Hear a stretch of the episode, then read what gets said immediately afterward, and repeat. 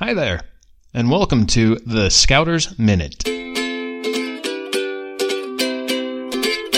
This week's Scouters Minute is brought to you by us, ScouterLife.com. Make sure to check out our trading posts for upcoming online merit badge courses.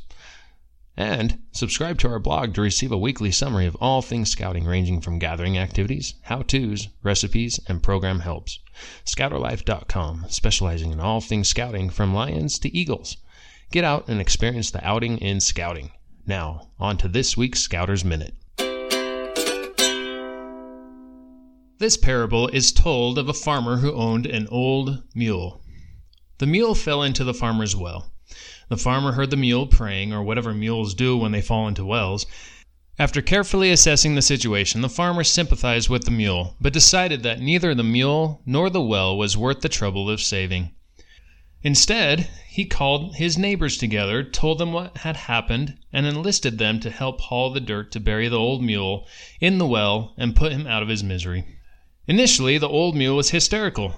But as the farmer and his neighbors continued shoveling and the dirt hit his back, a thought struck him. It dawned on him that every time a shovel load of dirt landed on his back, he could shake it off and step up. This he did, blow after blow. Shake it off and step up. Shake it off and step up.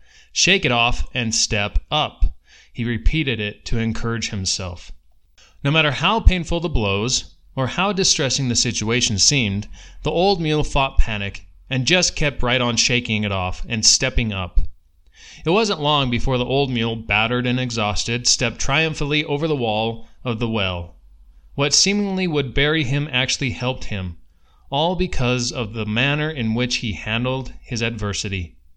That's life, and if we face our problems and respond to them positively, and refuse to give in to panic, bitterness, or self pity, the problems that come along to bury us usually have within them the very potential to benefit us and benefit scouting too.